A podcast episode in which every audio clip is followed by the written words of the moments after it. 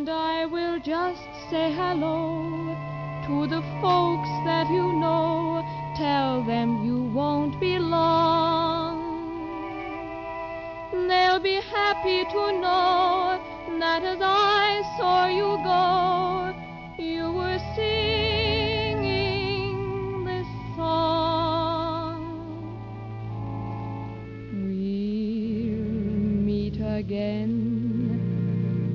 Don't know where, don't know when,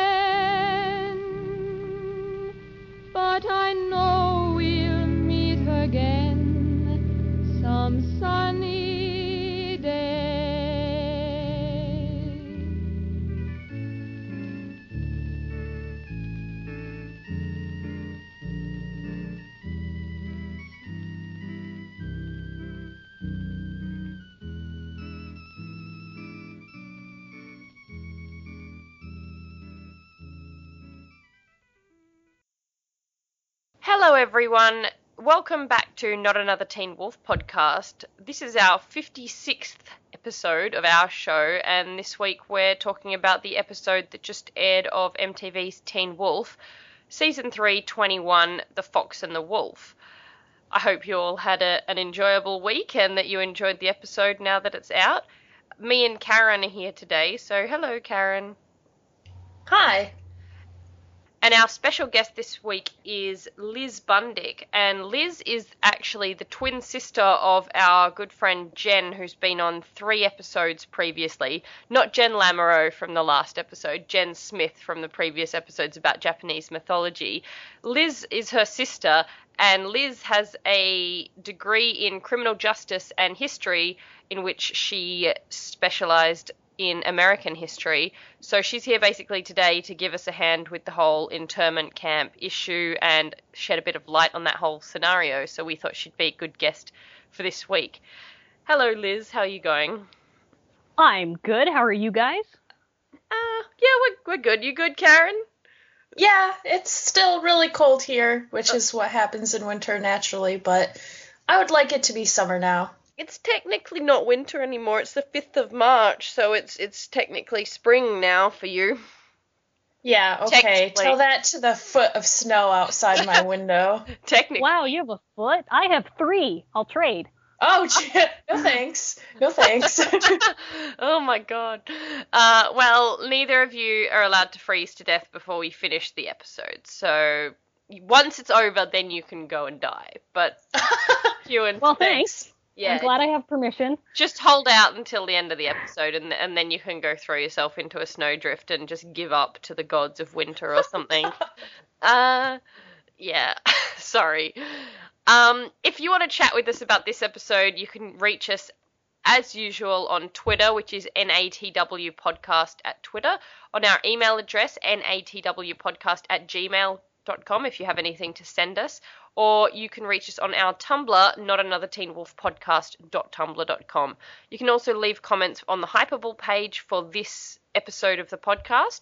And if you want to chat with Liz once we're all done, she has a Tumblr as well. What was your Tumblr, Liz? It's Gus the Moose. Well, cool. And uh, I believe you use Twitter under that account, but not very frequently. Is that right? Not very fre- frequently, uh, Okay. but I, I do have one. All right. Um, if you want to reach Liz, you can maybe go onto Tumblr to continue this talk with her if you feel the the need, basically, uh, after we have finished this episode. So we'll jump right in to our favorite quotes of the episode. And I'll go first because mine is a joke and the others have very serious intellectual existential quotes. um, basically, I picked the exchange between Derek and Chris when they are, you know, about to go out on their Stiles hunt, uh, where, you know, Sheriff tells them that anyone can back out at any time and they all kind of look at each other like who's going to be the one to be like don't want to be in a part of this? And Derek's kind of like oh I'm not going to be the first wolf to run from a fox. And Chris goes well apparently I'm carrying a lightsaber. Uh, because of uh, obviously the earlier scene which was also a brilliant quote where Parrish tries to stand up to Chris Argent and be like yeah you can't have this about his taser, and he goes, "Sheriff, it's a few watts away from being a lightsaber." And it's beautiful, and I love Parrish. He's my baby darling, and I'm just totally obsessed with him. He's just got this real quiet confidence that I love. But back to the point of the actual quote, uh, is it's I don't know if Teen Wolf has ever had one of those scenes before where it's like, oh, everyone's gotten to get, you know, everyone's standing here together and we've all got to go out and do this really hard task. Everyone's got a chance to bu- back out and, uh, you know, no one wants to, so they all make like a silly little quip about how they're all probably going to die. Let's go, you know, let's go get killed or whatever. It's very angel, like it's very team angel. Ah, yeah. and uh, and I don't know, it just I feel like it's it's a trope that happens and that it hasn't happened on Teen Wolf before, and I just was like, ah, there it is, and I kind of kind of loved that. So yeah, do you get what I mean, Karen, about the Team Angel vibe? Yes. yeah, they they did that a lot. yeah. And I just, you know, it's just like, oh well, might as well. It's it's, and I just just loved it. But um, there were many. I actually really loved this entire episode. And there were actually lots of really beautiful uh proverbs and not well proverbs, but also kind of like just dialogue that sounds really you know important especially because the Yukimuras basically talk in like this like half poetry like this Mr. Mr. and Mrs. Yukimura basically everything they say is like super poetic so I had a I had a bunch of stuff but uh It's But- practically haiku. yeah but it's um so lots of uh beautifully worded quotes in this episode but I had to go for that one so who wants to go next I will I- sent. I think that mine might have been next, but yeah, I was really close to picking Parrish's Mm. line uh, about the lightsaber because God, I'm so obsessed with him too. He's just fantastic. But mine was actually from Sheriff Stilinski, and this is more of a serious line, and it's when they're kind of gathered around the chessboard, and he talks about how you know they're trying to figure out if the message on the chessboard is from the Nogitsune or if it's from like the real Stiles and sheriff Stilinski, Stilinski is actually the one that kind of figures everything out which i loved because this is really the first time he's been super involved in all of this and for him to take on more of a leadership role Mm. and even to sort of separate himself from the fact that this is his son they're talking about but to actually figure out the rhyme and reason or lack thereof behind the Nogitsune's actions was really fantastic to see. And Sheriff Stilinski just says, It wants a joke. All we need is to come up with a new punchline. And it was just a great piece of dialogue and a really awesome sort of um kind of like a mystery to dangle in front of us, considering how this episode ends and how I think it's going to carry over into the next episode. Yeah. I mean, I'm, I don't want to uh, spoil too much because I don't know all the facts either, and it's just bits and pieces. But I have heard a bit of discussion uh, that some of what we've seen in the trailers could possibly be the the team ganging up to trick the Nogitsune in terms of create scenarios that aren't well that they're really happening, but that you know, but that are staged, if you know what I mean, to uh, mess with the the Nogitsune, and perhaps that is part of the punchline, or perhaps it's all just a gigantic psychological trick that he's playing on everyone. So that's something So- to look forward to. So what you're saying is they're building an elaborate Scooby-Doo trap, and we're going to see that scene where they're all running through the hallway with all the doors. You know, I hope so. that- Yes. that that would be fun. I'll admit, it would be fun to see them outsmart the fox. Hmm. And then Liz, your quote was from Scott towards the very end of the episode. Right. Scott says um, to uh, Mr. Yukimura, he says, only if you don't learn, which is in reference to you know, history repeating itself, which as a history, you know, lover and, and amateur historian, I think is the point of history entirely is to teach us how did we get here? Why are we here? What mistakes did we make? How can we fix them? And that Scott figured that out makes me so happy because I love the development Scott's had this season and to see him kind of blossom into this wise, protective alpha just makes me so happy. and that it was about history makes me happy. So oh, Scott was so good in this episode, Yeah. and He's been so good lately, just in general. It's weird because Scott didn't have much in this episode. He kind of just stood there and he only had a few lines in terms of but whatever he did had just cut right to the point and it was so powerful. Like when he, you know, when he was talking to them and, and sort of, you know, he called Mrs. Yukimura out for stalling and uh, just basically he, he, he was mostly an observer in the episode, but his presence was very strong to me and very powerful. And the same goes for Derek, actually. I tweeted this and I'm like, Derek's not even really doing anything in this episode, but his existence is just getting to me. Like something about the way he was like holding his face and reacting to things. I don't know, it was very like calm and weird and I don't know, I just liked it. But Scott had a similar thing going on. It, I just felt like a lot happened, even though he just sort of stood there. I don't know. It's anytime. Scott and Derek can stand in the background and look pretty makes me happy. So well, you know, that is an important aspect of this show. So, yeah. Yes, obviously. But well, speaking of, you know, this episode overall, Nat, you said that you really liked this one. What did you think about the pacing? Because I saw a lot of people saying that this episode was really slow and that it was just a lot of background and we didn't we got a lot of information, but the whole like plot didn't actually really move forward all that much. I liked it. I really like flashback episodes. Like I I genuinely do like that kind of thing.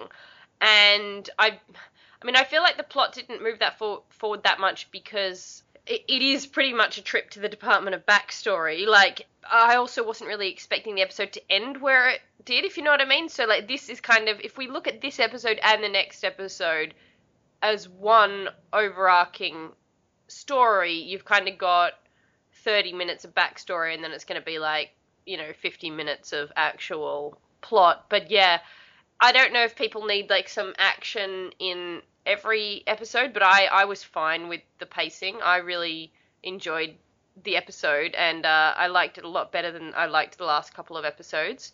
And I feel like the plot within the flashback progressed quickly enough. If that hadn't progressed, if that had just been like dragged out, maybe over two episodes, that would have been really annoying. But I think the the plot in the actual episode wasn't meant to progress. It was setting up for what's going to happen next week, which is important in a way.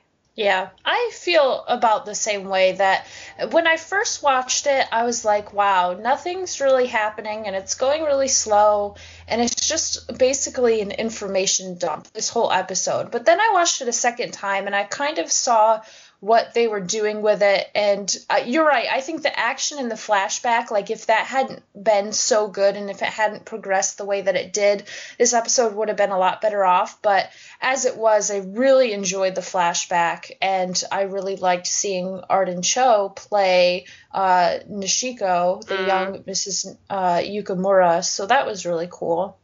But Liz, what did you think of the pacing? And more importantly, was this episode historically accurate? Uh, I'll go into more detail in a little bit, but spoiler, it wasn't. Um, the pacing, when you have a backstory episode, the pacing is very hard to do. And if you ignore the backstory part, you actually did get a lot of information. You know, uh, you found out that the brain scans were perfectly identical. Uh, you found out that the chessboard had been messed with and pieces had been moved and things were relabeled and that Stiles slash Nogitsune are setting up this game to play basically. So if you just look at that side of the episode, okay, yeah, things move forward. We didn't get to the final confrontation, we didn't get to saving Stiles, but there was a lot that was given to us without, you know, moving into that it's the final countdown territory. But then you look at, at the backstory, which is what I'm here to talk about. If you take away one thing from this episode, don't let it be a history lesson. I guess there are two main problems I have with the history in this episode, and, and in one, it's the portrayal, uh, the portrayal of how the Japanese Americans handled themselves in the camp, and Two, it was the general atmosphere of the army that was portrayed in this episode. So those are those are things you just don't take away from this episode. Just go read a real history book. I promise it's much more interesting. Yeah, that's actually kind of something that we were talking about amongst us, like with Brooke and Courtney and Danya and all that, was we were sort of wondering if this was meant to be an accurate representation or if Jeff and the creative team were sort of making their own history here in a way to kind of like. I, I don't really know how to explain it. Like, instead of getting something wrong, or doing something an injustice to sort of like make it their own thing, which I can understand. But I guess since we don't really know if it's you know one or the other, it kind of makes it hard to decide if if it was done on purpose. Yeah, there's like a two that's like a double-edged sword because on one hand, you know, people are saying, you know, that it's good, you know, it, it might be good that they kind of didn't actually try and you know, that they made it a camp that people don't know existed because it was so wrong or whatever that they covered it up that that is less intrusive or offensive to the memory of the real situation or if the fact that they are sort of portraying it like that in itself is an injustice to what actually happened. I, I don't really know what I think about which option is is better, but there seems to be some talk o- over it, basically. Well, the the problem um, that you really need to notice in this episode is that there were guards posted at these camps, mm-hmm. and they were, you know, not bad guys, but this is 1940s America, and there's racism. You can't avoid it. It's yep. everywhere during this time, and if they acknowledged the Japanese at all, it was mostly as kind of a passing, hey, it's your time to go to school. Hey, it's your time for uh, chow. And, you know, they didn't interact too much. This loosened up towards the end of the internment period where the Japanese were actually allowed to go off the camp. They had jobs in other places. They would travel back and forth and it became more lax. But in 1943, when all this takes place, this is the almost I would call it the peak of internment. So the guards weren't mean to these people, but there was that underlying racism. And you can't ignore that. And then the other problem is the Japanese Americans really had a quiet stoicism about this when they were enduring it.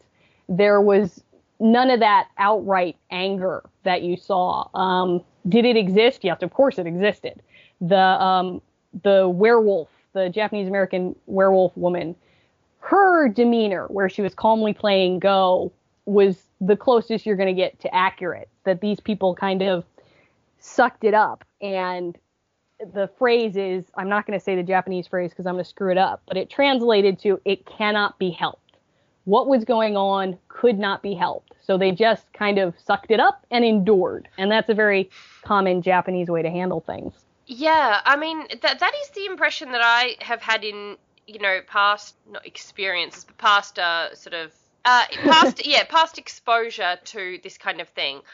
But uh, you know it, it also kind of makes me wonder how much influence in that case that Noshiko had because you know she was the one that sort of started the stealing and she was the one that got people somewhat riled up. And I, you know it makes me wonder if again this is part of the reason why the entire situation was then covered up because it was so out of the norm because it was meant to be so abnormal and that that is due somewhat to her trickster spirit, you know, s- somewhat influencing right. people. I don't know, you know, if that's you know intentional or not, but um, but yeah, and again, I don't know if this is a misguided thing on the part of the show, but uh, you know, perhaps they wanted to show that you know those kind of circumstances are ones that would make people angry, at least internally, uh, even though the Japanese didn't usually express it. Right. From from a historian standpoint, what I took away from the episode was this is a dramatized event put mm. to the backdrop of history. They're using and this it's like Abraham Lincoln Vampire Hunter, all right? Yeah. they took an actual historical event that is incredibly interesting if you're a history nerd. Um, and they used it to further the plot of their story. They dramatized it, they dressed it up, and, and that's fine as long as nobody who watches this show walks away thinking, "Oh my God, the government covered up Oak Creek. Oh my God, I have to keep Yeah. looking into this. It must exist. It doesn't exist, people. Don't go looking for it." Yeah. yeah. That's the only thing you take away from this episode. This is not the real history. It's dramatized history. It's Hmm. fun when you're not a historian sitting there raging at your television, but you know, it would be really nice if people walked away from this episode going, I want to know more. And you go look into this and and realize what these people went through and handled very well. You know, there was it's not a it's not an Attica prison riot that these people did, which is what's almost portrayed in the episode. And that's the really important thing I want people to take away is to go, well, what actually happened? I want to know. So, and I can Yeah. answer questions about that, folks. I'm happy to talk about history till I'm blue in the face.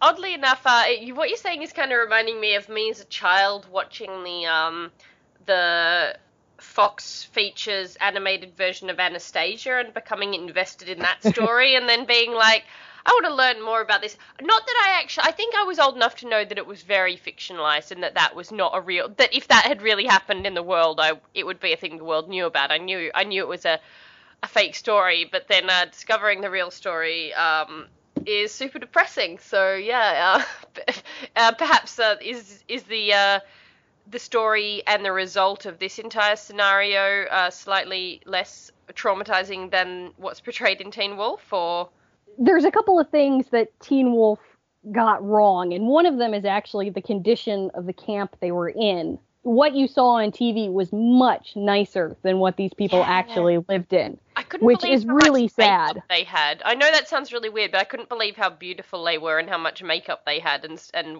that kind of when they were being so heavily rationed with their food. Right. I mean the the place was paved. None of these places were really paved. They were dirt. Um, they had army barracks, so you saw what they were living in. Now imagine that about half the size it is with the same number of people crammed into it Mm. and made out of old rickety floorboards and tarp ceilings, uh, leaky windows, then you've got an idea of what these people actually lived in. And those would be the relocation centers. This isn't even covering assembly centers where they were basically converted fairgrounds and horse racetracks where people lived in horse stalls that were unmucked. You know, they still had horse crap in them. Mm. So these people were not treated, they weren't treated very well in the episode, but they had better living conditions than what the truth was, which is very sad and really depressing. But, Mm. you know, it's Teen Wolf. Everybody looks pretty in Teen Wolf. that is very true yes i i think that's really good though i mean obviously the story that teen wolf is trying to tell is the one of teen wolf. It's not the one of you know these internment camps. And yeah they got stuff wrong. And i mean i had a history minor. I'm huge into history too especially this time period um, though i focus a lot more on like the foreign aspects of it. And so i totally understand you know you and other people being upset that maybe they didn't do this justice, but I also don't think that this is the correct medium for that sort of thing. So I think Gosh, no. I think the best thing that you said is just, you know, if you want to learn more about it, if this really did interest you, go find some resources that'll tell you the real story and kind of let this be, you know, your jumping board into that sort of thing because this whole thing is just fascinating and terrible and horrible, but really interesting. And, you know, it, it tells you a lot about us as people and it tells you a lot about where we came from and hopefully where we're going. So, you know, let that just be sort of the lesson to take away from that. But uh, jumping into the episode, I want to get going on that because it was really interesting how they started off, I think. I like when shows start at the end and then tell you how they got there, and they did that in this episode. And um, basically, we see the Nogitsune come to life uh, right at the beginning, and he rips some dude's head off, so you know this is going to be a good episode. And my question here was, and it's not really all that important, but something that just kind of stuck out to me because we see one of the soldiers uh, telling riddles to the other guy, and the other guy really doesn't care. But the Nogitsune is the one who's always saying riddles, but that soldier that was saying them and the Nogitsune are two different people. So I don't know if like this is supposed to be significant in any way or like why the Nogitsune speaks in riddles all the time. From what I from the episode, it's a red herring. Yeah. What I expected when I was watching that scene was, oh my god, that guy is the Nogitsune. He's the one who's going to get possessed. He's the dead guy in the wall, and he's not. So it Yeah. throws off your uh, expectations, and suddenly you're like, wait, what? Hang on, what's going on here? And it gets you interested in, okay, who's that guy in all the bandages? Why didn't the Riddler officer become the Nogitsune? You know, and since we saw who the Nogitsune was, it's possible he picked up the riddles thing from being stuck with that guy and the camp. Yeah. So I mean, that's the thing. My thing was, yeah, either that it was a misdirect, like what you just said, or that it was like because the Nogitsune was like basically brand new, born into this world, and and those that was one of the first things he was around, you know, the the actual Nogitsune, uh, that it was kind of like circumstantial influence, like.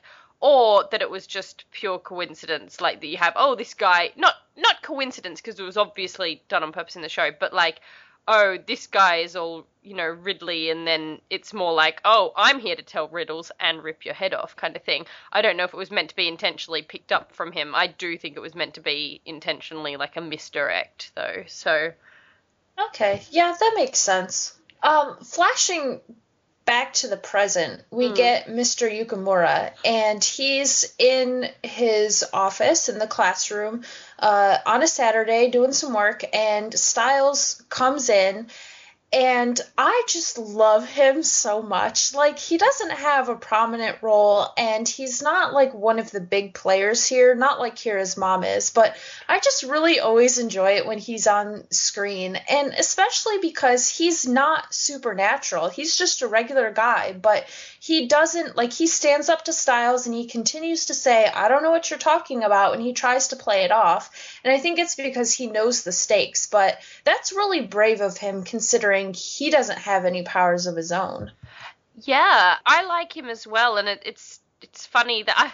God, it's Kira is such a good mix of her parents. Like I feel like Yeah. she he like you, a lot of the stuff that you learn about him like this is just really small but later when you hear that he was like obsessed with the Oak Creek camps and like that he you know he and doing all that research you kind of see Kira like roll her eyes like of course you did and it's just like I don't know Kira yeah reminds me a lot of both her parents but he yeah he's you know been wrapped up in this for a long long time presumably and and it's uh it must be very stressful to have your sort of wife in that situation and feel uh not very powerful I was also interested in in what Stiles uh, was trying to do with him in terms of the whole fly and all of that. And when he go, it goes into his mouth, and then the girls come in, like the mum and Kira come in and, and sort of save him. Is this is this what the Nogitsune does to create his uh, Renfields, like to create his little helpers? He like possesses them with a fly, and then that means like was he trying to possess Mr. Yukimura? Like, can you imagine if that had worked? If he'd been one of the henchmen? Oh man, I think that is what he was trying to do. Yeah. I don't know. I'm I'm on the fence on that idea. I saw it as more of a, a torture, get you to talk kind of thing, where he's like, "All right, I'm gonna choke you until you tell me what I want to hear," which is counterproductive because how does somebody who's choking talk? Well, I don't know. I, see, I thought that it was that he, you know, because Stiles left, you know, by the he was just choking on the floor, and, and Stiles left by the time the the others got there, and so I thought the whole making him talk thing was more like the fly thing put him under is meant to put him under the influence of the Nogitsune, in which case he would end up talking, if you know what I mean. Not right. I don't know though. I, I I've been curious about how he makes his little sidekicks uh, that do his bidding, like the creepy kid in Eichen House and even Barrow. So yeah, Yeah, and it's and that's unclear because we saw what's his face, the fly came out of him after the sword thing, and those flies play somehow. We don't know how yet, but that's the danger of an unreliable narrator. So what are you going to do? Yeah. Yeah. I think there's just always tons of questions here. And, you know, this episode for how slow it was in some places, which you kind of have to do when you have a flashback because there is a lot of interesting or interesting there is a lot of information that you have to put out there, but it also jumped around a lot because we kind of just find out by consequence that Stiles has either been let go or I think he actually escaped Eichen House, um, which is where he was at the end of the last episode still. And we also see that Malia delivered the picture. He she delivered the picture to Kira and Scott, but we don't actually see her in this episode at all. Yeah, I found that so weird. Apparently, mm-hmm. Malia mm-hmm. has seen Scott and gave him the sword and the picture, and like when and why and like what happened there and does that mean that's the stuff that happened in Eichen House? Well, I mean, I do think the the physical events of Eichen House were real, but like was does that mean everything that happened in that Eichen House episode was real? And if so, why because we were questioning that a lot. But yeah, Malia, you know, did she get her trade off with Scott? Like, did she just show up and was like, "Here's a sword, cool, teach me how to be a now coyote"? teach me to be a coyote. Like, is that is that something that hasn't has happened or hasn't happened? It's you know, and why did Morrell send? You know, is this another way of Morrell trying to get the uh, Nogitsune killed by delivering this weapon on? And you know, does she know everything about Kira and all of this past stuff? If she knows all of this, why didn't she just tell someone, like, and actually be helpful? Like, anyway, I have some whoa, questions. Whoa, you want the druids to be helpful in this show? Wait. Yeah. I mean, it's not what they're for or anything. It's not like they're there no. to be like advisors and actually give guidance. Like, yeah. They're they're the Teen Wolf fortune cookie. You open it and you have to figure out what they mean. oh god.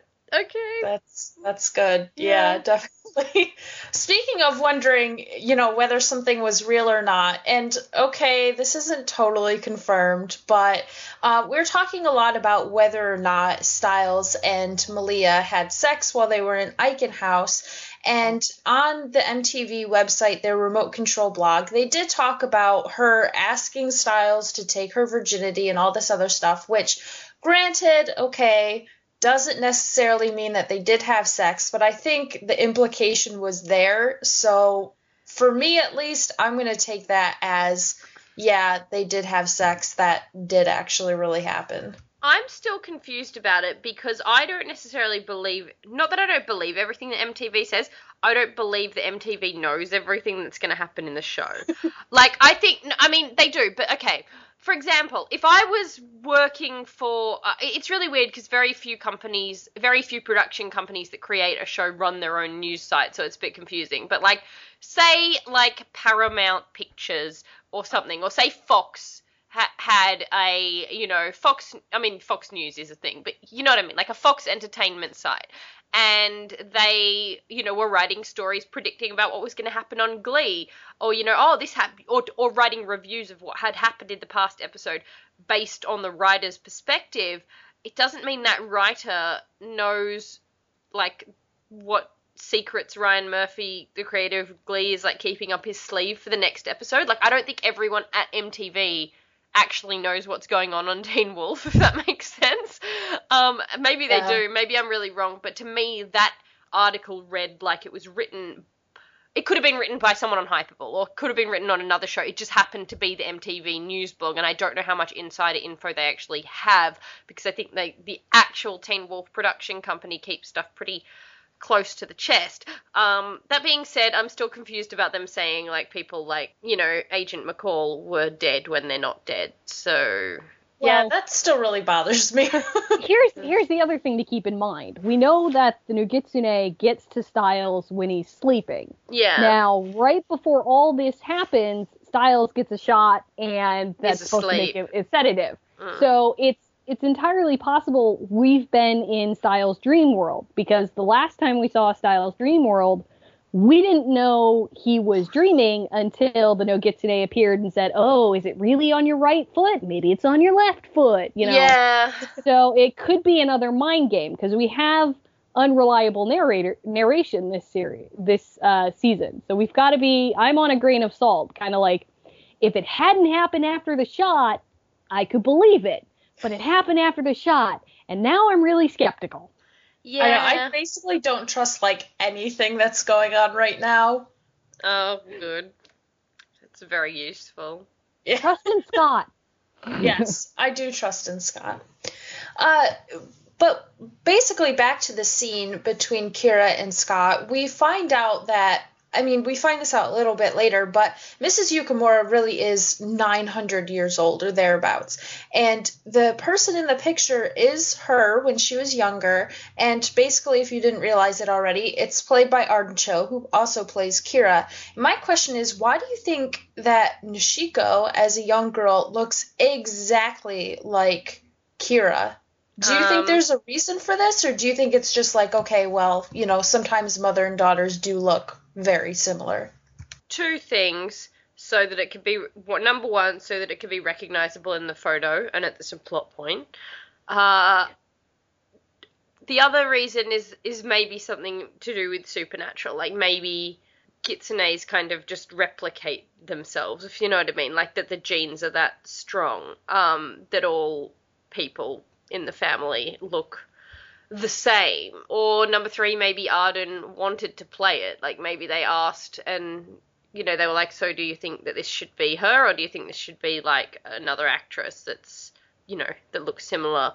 Uh, I mean my my whole question is why was she until why was she the age of like a young woman, like say a twenty year old woman, uh, until you know, until she was 850 and then decided to start aging after that or whatever. Like, or, uh, I mean, it might have been when she married the. Maybe they can control their aging, and it might have been when she married Mr. Yukimura that she chose to let her body age, and maybe she can go back, or maybe she can't now that she's snapped all her tails. But like, maybe like she can choose when to to age or choose how her appearance is in order to like sync up with her lifestyle that she's currently living, or or maybe you know I have no idea, but I'm like, why did she like remain at 20 for like 870 years and now is like aged into a, a middle-aged woman? So that was what confused me. Yeah, well, it could like- be. I I got the my idea for the whole aging thing was that when she basically made the prayer for the Nogitsune, she did that kind of summoning thing. Her her aging, her slow aging, might have been the cost of that because um, generally in any sort of mythology or magic, to get something big, you've got to give something big. So she Mm. gave up this this aging and suddenly she's aging quicker, not necessarily as quick as a normal person, but she's aging quicker for an uh, kitsune, and that was that might have been that was my idea just on what I know of Mm. mythology and and magical quote unquote laws Yeah. in uh, stories like that, but I could be completely wrong. I like the idea that maybe she decided to do it like stay at the same age as her husband or something like that. That's kind of very cool. uh, Arwen and Aragorn in Lord of the Rings. But my other question is, if she's 900 years old, why is she choosing to be? Well, not choosing, but how did she end up in the circumstance that she was in the internment camp? Whether she was there by sort of choice to like help the people that she was living Nobody had a choice in that. Well- I'll cut you off right there. Well, no, no, no. Nobody had a choice. if she was no no if she was no no not i'm talking about like a supernatural choice like she okay, yeah like uh, not i don't mean like that. I mean if she's a 900 year old fox spirit whether she you know she could probably get the hell out of wherever she wanted to or avoid a situation. I'm talking about what is she doing living in 1943 america with the japanese americans in this dire situation whether she's there on purpose to try and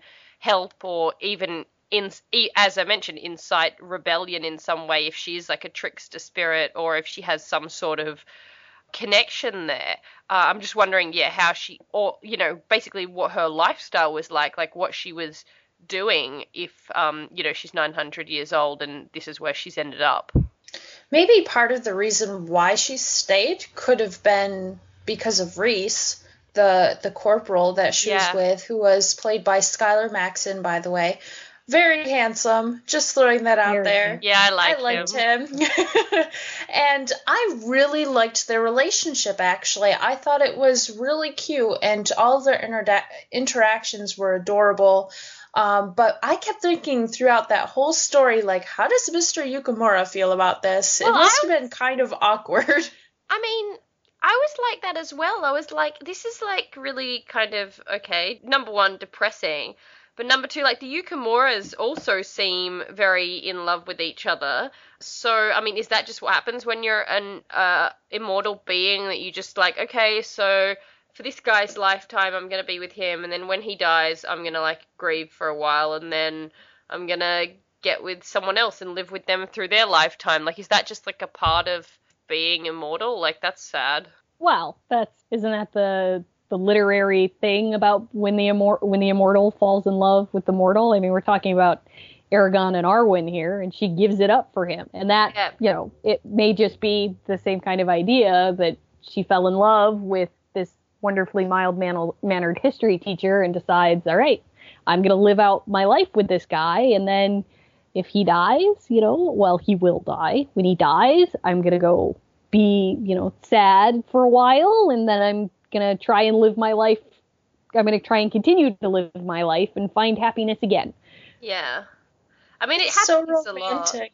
Oh, It's so romantic. yeah. And I mean, something with Aragorn and Arwen that was never entirely clear to me is, I mean, because you see sort of stuff that seems to be.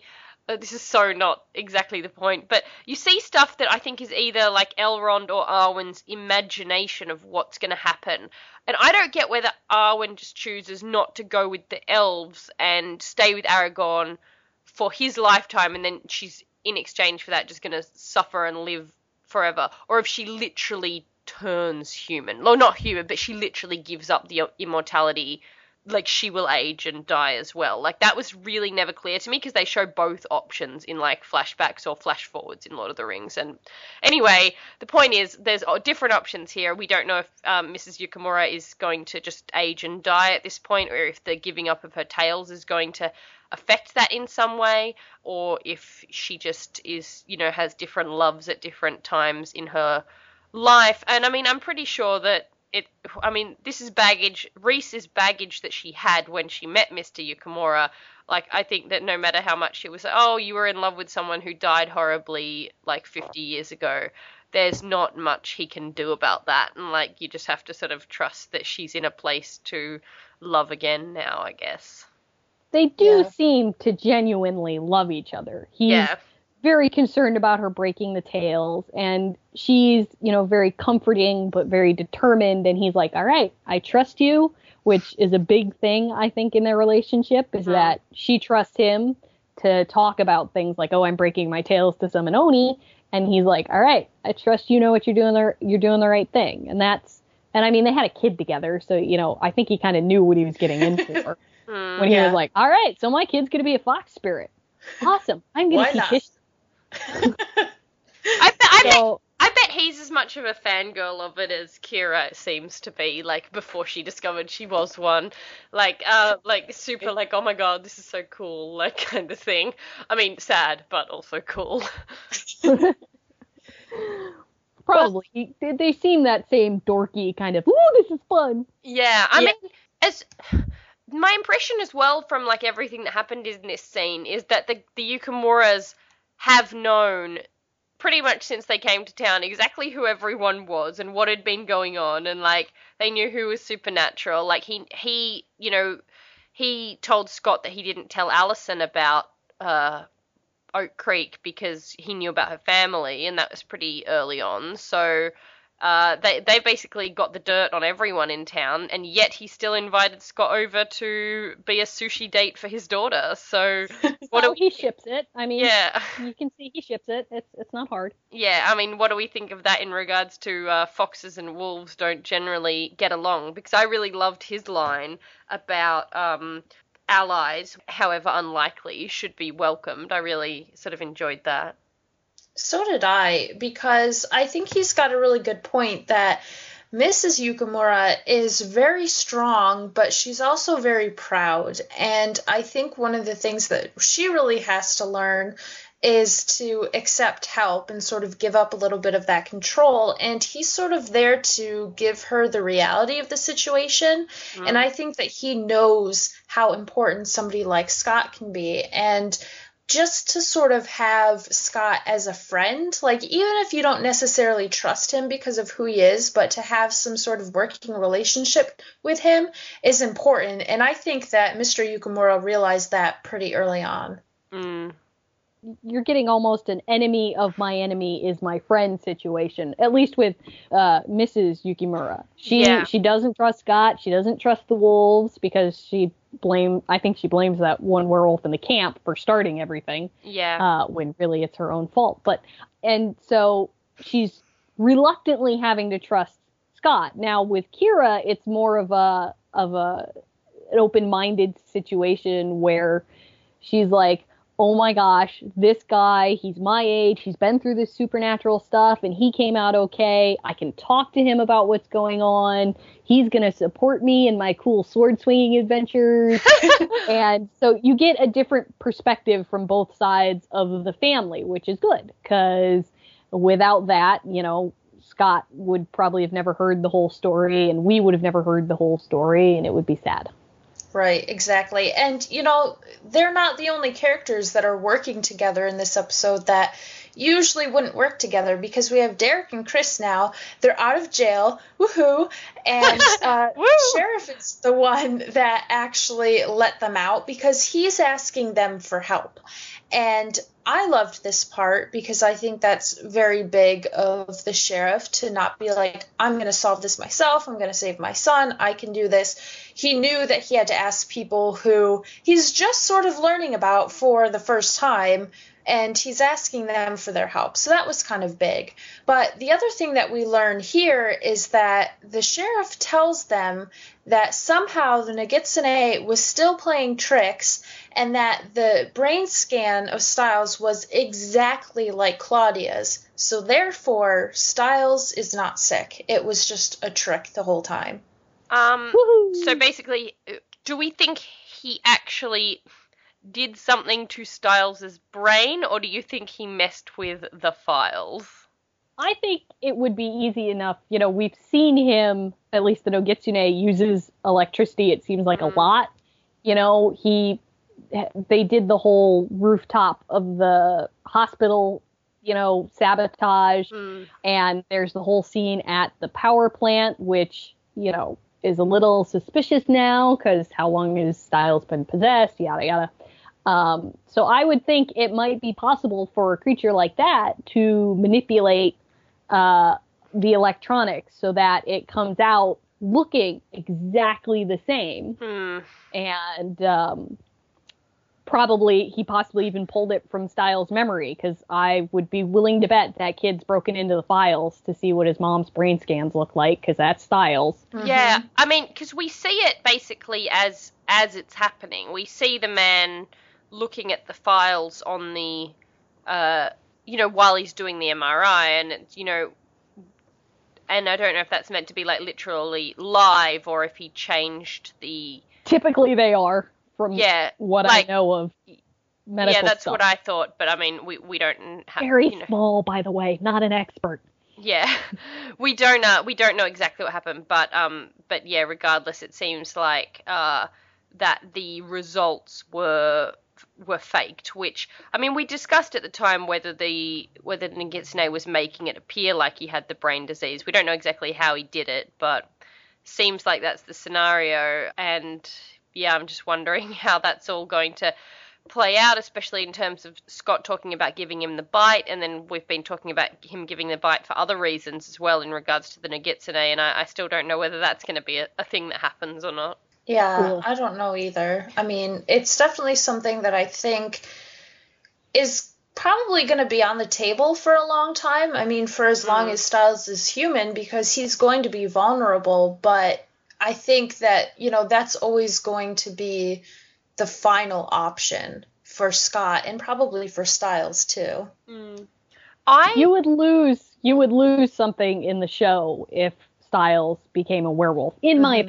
Opinion. I know some people who who disagree with me, but I think you'd lose something in this kid who is brave enough to throw himself onto a pile of gasoline with his best friend just to save his life. And that's not, you know, that's not nearly as dramatic if he was a werewolf and there was the potential to walk away from serious burns because Peter did it. Yeah. Mhm. Um, so I would I'd be much happier if Stiles stays uh, human because you'll lose something in the show if he becomes a werewolf. And I could be completely wrong and get joshed by Davis so hard, but I'm holding out hope. Fingers crossed.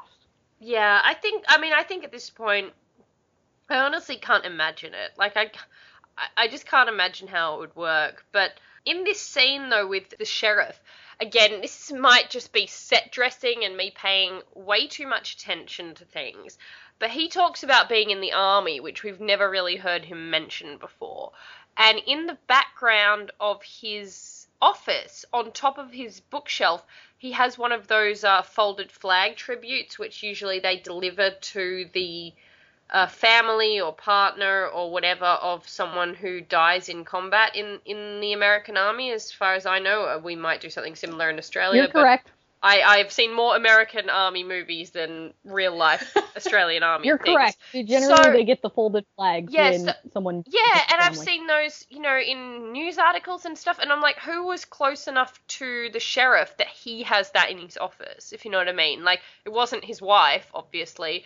Uh, I mean, do you think that that's in any way potentially a plot point? Like, given this is the first we've ever heard of him being in the army, it. Could, I mean, it could be his dad. It could be, you know, it was probably his dad. At least knowing American history and the American history timeline, like I do, Mm. the sheriff is not old enough to have served in World War II, considering that's what we've been talking about a lot in the last episode or the current episode, however we phrase it. Um, yeah. So it's probably his grandfather, because both my grandfathers were fought in World War II. Mm. Um, so it was probably his grandfather. Uh, excuse me, his father, Stiles' grandfather yeah, and that might have been his motivation for going into the army. And here's another trend: Parrish was in the army. We found that out. yeah. Uh, oh my god, I So, love Parrish so much, by the way, as well. well, everybody loves Parrish. He's baby Captain America. Yeah. Um, so it might just be you get this in law enforcement a lot. People will get out of the army and go into law enforcement. Mm. Uh, so it could be that. It could just be, you know, yay, more background on the sheriff. Give me more on my favorite character.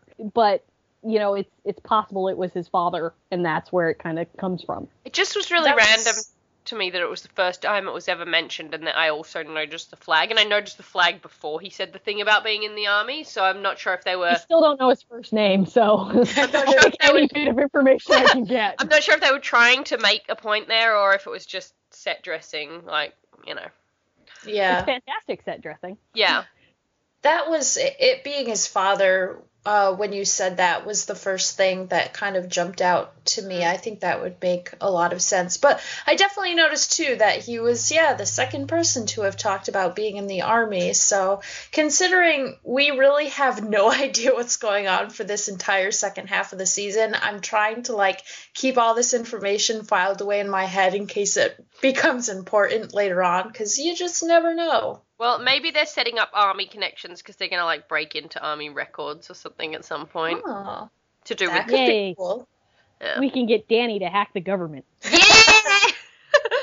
oh, they need to utilize Danny's hacker skills more. Just tell him about the werewolves, and then you've got like a, a hacker on your side. It's like really, really useful, guys. Come on. This is this is entirely optimistic hope for me, but I hope in like maybe season four, Danny just turns out to be a powerful Hawaiian spirit anyway, and he goes, "Listen, you losers, you have screwed this up enough. I'm I've been watching things. you for three years, just make mistakes, and I just can't handle it anymore. You guys suck, and I'm gonna fix this." Oh, that would be beautiful. I, I Drive so- Derek to therapy, you know. I really, I, I, that's like my one dream for this show is that Danny turns around one day and is like, "You all are idiots." Like that he's known everything the entire time and he's just watched them like from afar, being like, "I cannot believe you guys." Banging his head against the Yeah. desk like these morons. Yeah, and maybe he's like, maybe he's like not allowed to intervene because of whatever he is. Like it's like he's, but he just he's like, I can't take it anymore. You guys are idiots. And I- There's all these there's all these fics where Stiles is Deaton's apprentice, and it turns out it was Danny the whole time. Oh. Because if anybody knows how not to interfere, it's Deaton. truth. Oh, truth. Anyway, oh my god, I would love it if he was actually an emissary. If he became, if Danny became Scott's emissary and he was actually good. Um, maybe. he was helpful. Yeah. That was yeah. Here, Well, guys, I get referenced fired. this for you. Mm. Oh boy. All right. Well, getting back to uh, real life, quote unquote, we have uh, another flashback where we find out that the doctor is selling all the medicine on the black market while uh, a lot of the residents of the internment camp are dying of disease. And the, there's basically a riot after these sort of things happen, and the Japanese Americans attack the doctor and the various soldiers. And this is where we find out that the old woman who's playing Go earlier in the episode is actually a werewolf. Did that surprise anybody else? Because I did not see that Yeah, coming. I neither did I really, honestly. I thought she was gonna be another Kitsune. Uh, kitsune. Yeah, me yeah, and then it was like, oh, I know what those glowing eyes mean.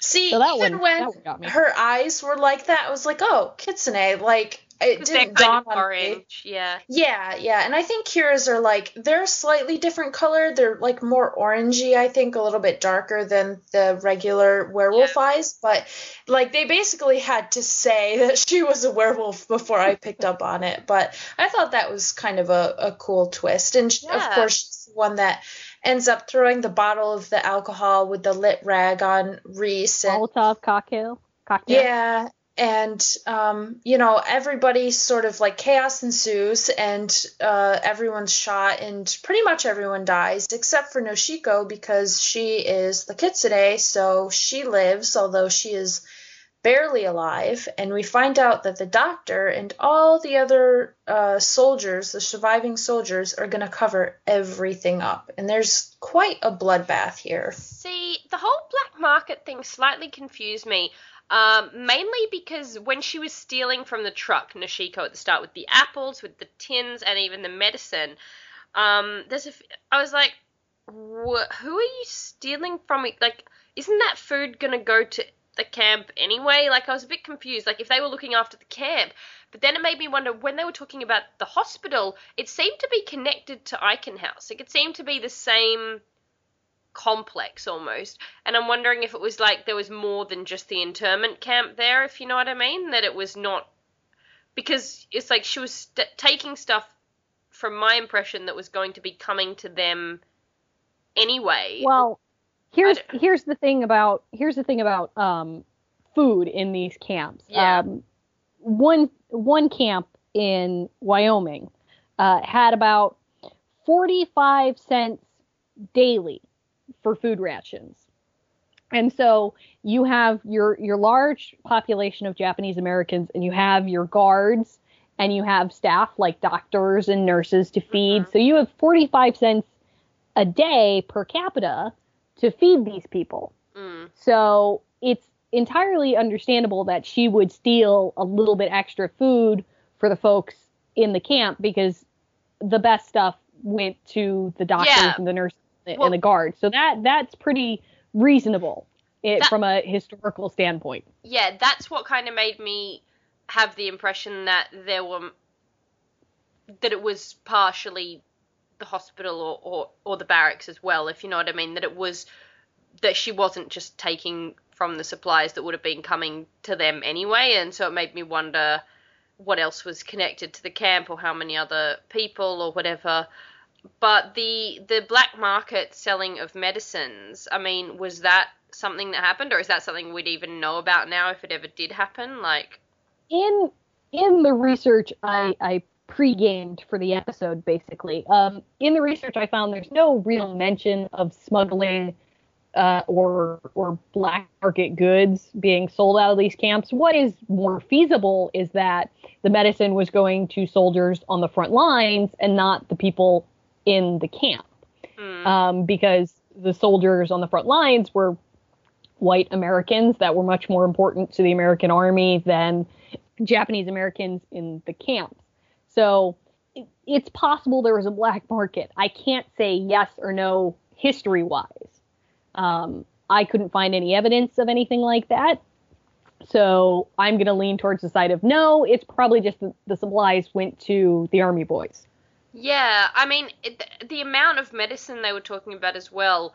Again, it seemed to be talking about the supplies for Eichen House, not the supplies for the camp specifically. So I'm wondering if Eichen House, as a hospital, not even a mental institution, it's just a hospital, was there first, and then they put the camp in the grounds of the hospital, if you know what I mean. Because I, I was a little bit a little bit confused. Um, the they they were the same gates, like the same style gates. It might just be like, oh, we're just going to use our prop gates and put some different letters on them. I couldn't decide whether it was like that was like a flaw or if it was like meant to be a part of the same thing. But they seem to be going back and forth to Eichen House very. Well, where is Quickly. where is Eichen House? Is Eichen House in Beacon Hills or is it somewhere else? Because the camp was in Rock Creek, which they said was something like two miles away Oh, or something great. like that in the Yeah. episode. So I, I sort of understood that the camp was farther away and that people were brought to Eichen House if they were um, super sick, like set on fire sick, because the the scenes in the hospital at the um, camp looked like they were in the camp facilities. They weren't uh, Yeah. at Eichen House. It wasn't Right. until uh, Reese or however you say his name got extra crispy that he ended up there. Yeah. I yeah, that's a good Sorry. I'm I'm sarcastic. It happened. I'm wondering if I actually did think about that. That maybe he was the only one that was taken to Eichen House, and the others were. Because I assumed when the others were sick that they were in Eichen House, but maybe that was just at the camp. I don't know. Yeah. Um, they to seem me, it looked like they were at the camp. They seem to make a big deal of Satomi, the older woman, being a bitten werewolf. Like Scott goes, "Oh my god, she was bitten," and then Mrs. Yukimura says, "Yeah, bitten werewolves have all this trouble." I'm like, does it matter? Like, is that a plot point? Like, why are you making it a thing about you know her being a bitten werewolf and the losing control? Unless it is just to you know exemplify her lack of control. Um, and then, uh, or if it's meant to be a plot point, you know, because that woman didn't die. We haven't seen her die, and she had uh, brown eyes as a werewolf, so it means she was like an innocent or whatever. She hadn't done any killing. Uh, so is she still around somewhere? Like, and I who hope so. and who bit her? You know, the what she said to, to uh, Noshiko originally in terms of you know which was a really good metaphor, being like, you know, the young fox always knows the rules so that, you know, they can break them, whereas the older, wiser animal looks for exceptions or whatever. And I don't know, it just makes me wonder, like, how old is she as a werewolf? If she knows Kira is a kitsune, you know, is she an even older werewolf than that? Like, it, it, I don't mm-hmm. really understand what the circumstance was there. In hindsight, I really like that line from Satomi because she specifically says a younger fox and an older animal. It's like we kind of should have known that maybe she wasn't a kitsune right from the Well, beginning. So that was in cool. hindsight, also in hindsight, she slides over the bottle of aspirin and says, "I know you get terrible migraines every month." Uh, But we also haven't. Darn it, it was right there. yeah, we haven't really seen werewolves like getting headaches by trying to suppress their change. Like, I mean, I guess they probably do, but it's it, it wasn't too unsubtle. Like, yes, on mm-hmm. the second watch, it was like, yeah, okay, I get it. But Okay, light bulb moment. yeah, Ding. but I don't know. It's it's weird. Unfortunately, I think she's mostly a plot point to explain Mrs. Yukimura's distrust of werewolves because I think it's fairly Yeah. obvious blames her for everything that happened. I agree. Can I just say, Reese getting set on fire was very like hail. Like I was like, Oh, I was like, oh Fire continues to be a theme. yeah, getting burnt up. Oh, Dang. But um, Gee, we haven't used that before. I've uh, seen. I've got a few questions. Everyone's getting burnt up. Like I, I, you know, I wonder if that's you know anything to do with like Isaac getting burnt up, whether he's trying to like replicate the same damage on people or something. Like, um, but I don't know. Reese, I have some questions about. Like, number one, I just I did love all of his scenes with Noshiko and they're learning French and all of that. sweetness and and how they were, you know, all very very lovely and cute. But yeah, he his whole his whole scenario is is awful basically. yeah. Guy get got the short end of the stick, really, because he is the one good guy in the camp. So of course you know he's gonna die. He's the one good guy. I wasn't expecting it. Not he really. Dies. Yeah, I kind of wasn't expecting it until you saw that he was outside the car. I was like, oh, he's gonna get burnt up, and oh, he's gonna be the Kitsune. I kind of thought it was some gonna be someone else, like from the riot in the camp, like a Jap, maybe a Japanese right, you expected it to be a Japanese American. Um, and yeah, I kind of wasn't expecting it to be him, and and that's you know that's even sadder and worse. I don't know. Yeah, I agree. And speaking of sad, I don't know about you guys, but that moment between Allison and Sheriff Stilinski, like when Crystal Reed is so good. I'm thinking specifically, of course, after her mother died and she broke down, and then in this moment between the two of them like she's just so good at crying and I was crying and it was beautiful and I really liked that line where she basically says that she's afraid all of the time and it was just a really sort of calm moment between the two of them where Sheriff Stilinski's like I don't know how you guys do it you're amazing and she's like look it's really hard and I'm sort of going crazy here uh, but it was nice to see those two connect like that. My instant thought was that it was like really strangely placed and manipulative. like yes, my my, my like I'm like yes, it, on one level it was very touching, but it was really weird to me. I was like, is this like just some of the stuff she was saying? Like I don't, you know, I about Isaac, and then oh, I don't know if I was made a mistake about Scott, and then the fact that she said, don't know if we should trust Derek.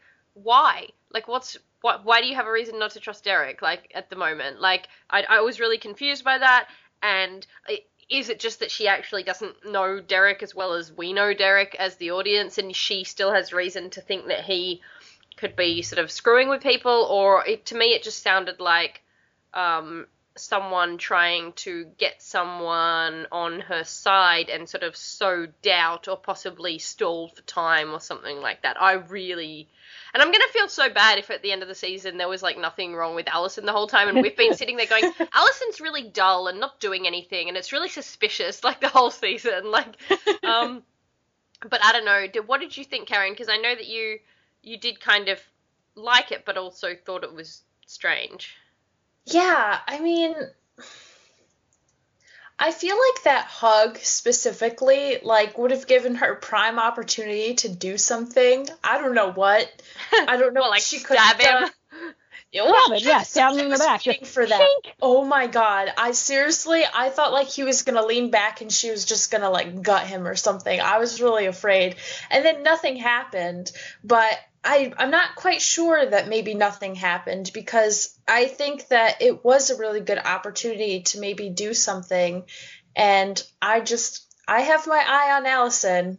Yeah, well, the the scene, you know, watching it, it was one of I think a great moment for the sheriff. You know, he was obviously trying to be encouraging and you know be like, "Hey, Allison, you're awesome, okay? Chin up, girl. And, you know, she breaks down and has a moment of vulnerability, which we haven't really seen since her mother died. I mean, she hasn't, we haven't seen that kind of emotional release.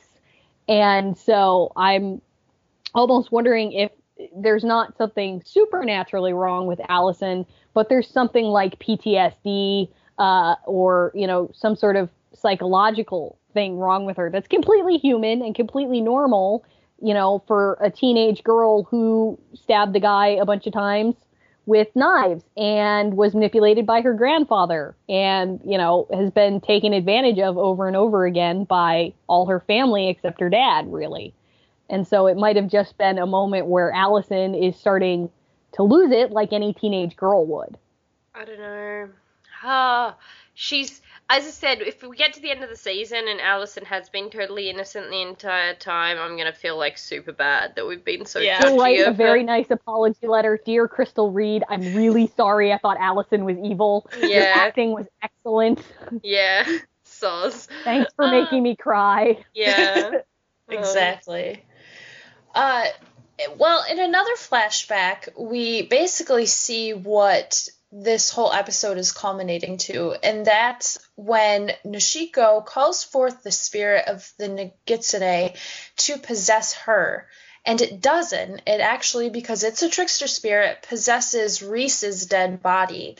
And that's how this bandaged man uh, was born, so to speak. So, my main question here is how do you guys think this whole story would have been different if Noshiko actually had been the one who was possessed? Do you think that the Nogitsune would have been as bad as it is as this bandaged man, as Reese? Or do you think that maybe because it, it possessed somebody who was still alive, um, maybe somebody who didn't die so traumatically, uh, obviously because she wasn't dead, but uh, do you think it would have changed anything? I don't know, honestly. I mean, what she said sounds like she knew that it was going to be trouble for everyone, but she didn't care because she thought she was going to die and that, you know, she just wanted to wreak some havoc and not let them get away with it.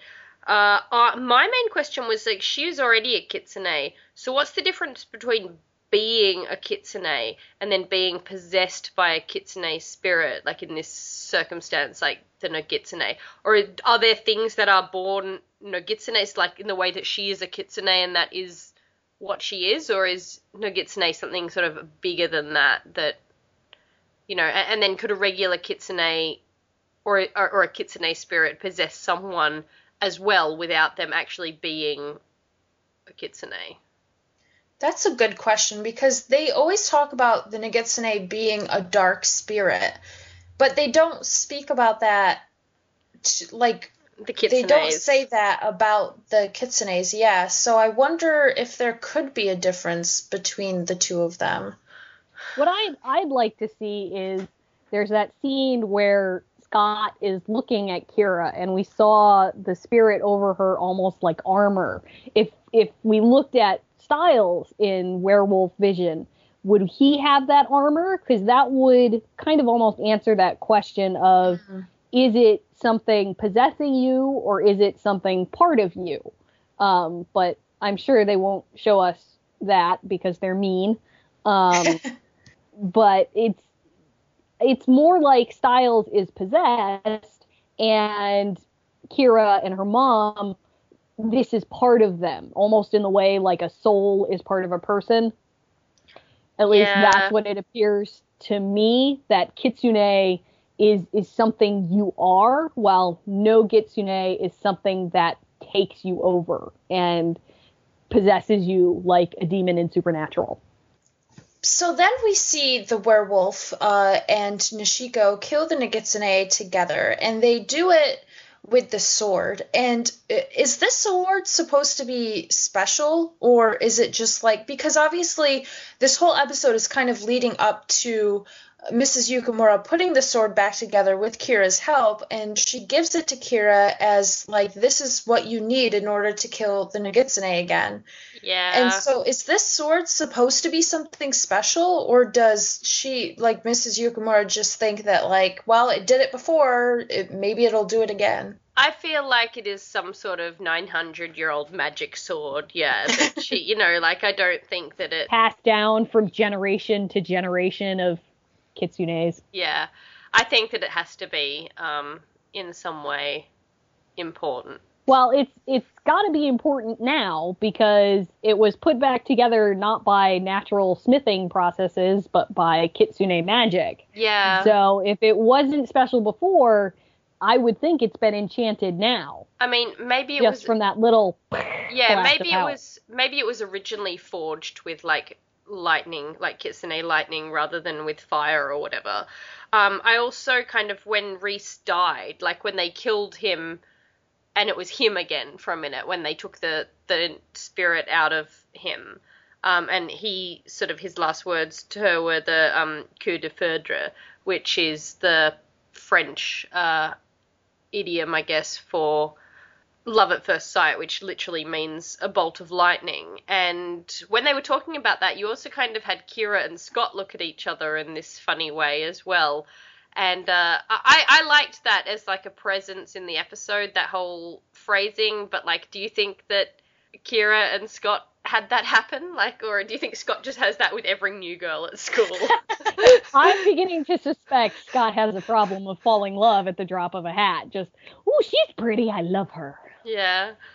I but, think it's cute though. I mean, I think that Allison is always going to sort of be the number one for him, but I really like this idea of you can fall in love again and it can be just as wonderful as the first time around and i really like kira so i i mean and tyler posey has talked about it before that the relationship is going quite slow and i enjoy all of that and i like the little looks that they kind of give as an undertone to the episode where they don't put the romance at the forefront but it's still sort of there in the background. I mean, her parents are a really good example of that in terms of falling in love again and successfully. Like, yes, it sucks that her first uh, love, well, probably not even her first, but the first love that we see of hers died horribly and screaming.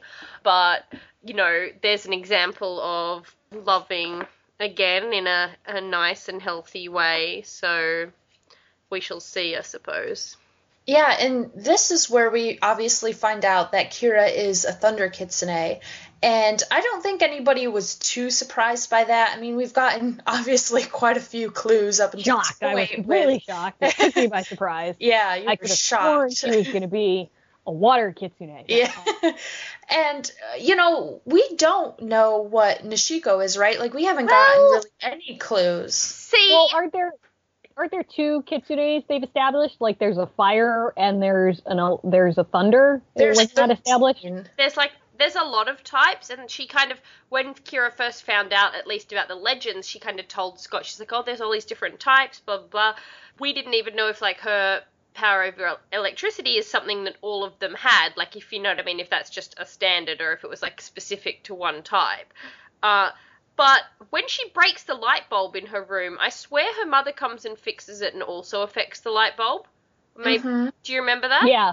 Yeah, you're right. I'm like, you have lightning power too. Like, do you, or is it just like an after effect of Kira's or or something? Like, or? Because I was gen- genuinely like, with this episode, I'm like, didn't we see that happen with the light bulb? Um, and I'm, I'm like, did she want Kira specifically to do it to give the weapon like new power, like power from a new kitsune or something. Like, why would you lie? Like, you've you've just had your daughter say like, just found out you're 900 years old and I don't think I'm ever going to trust you again. So you kind of want to probably like cut down on the amounts you're.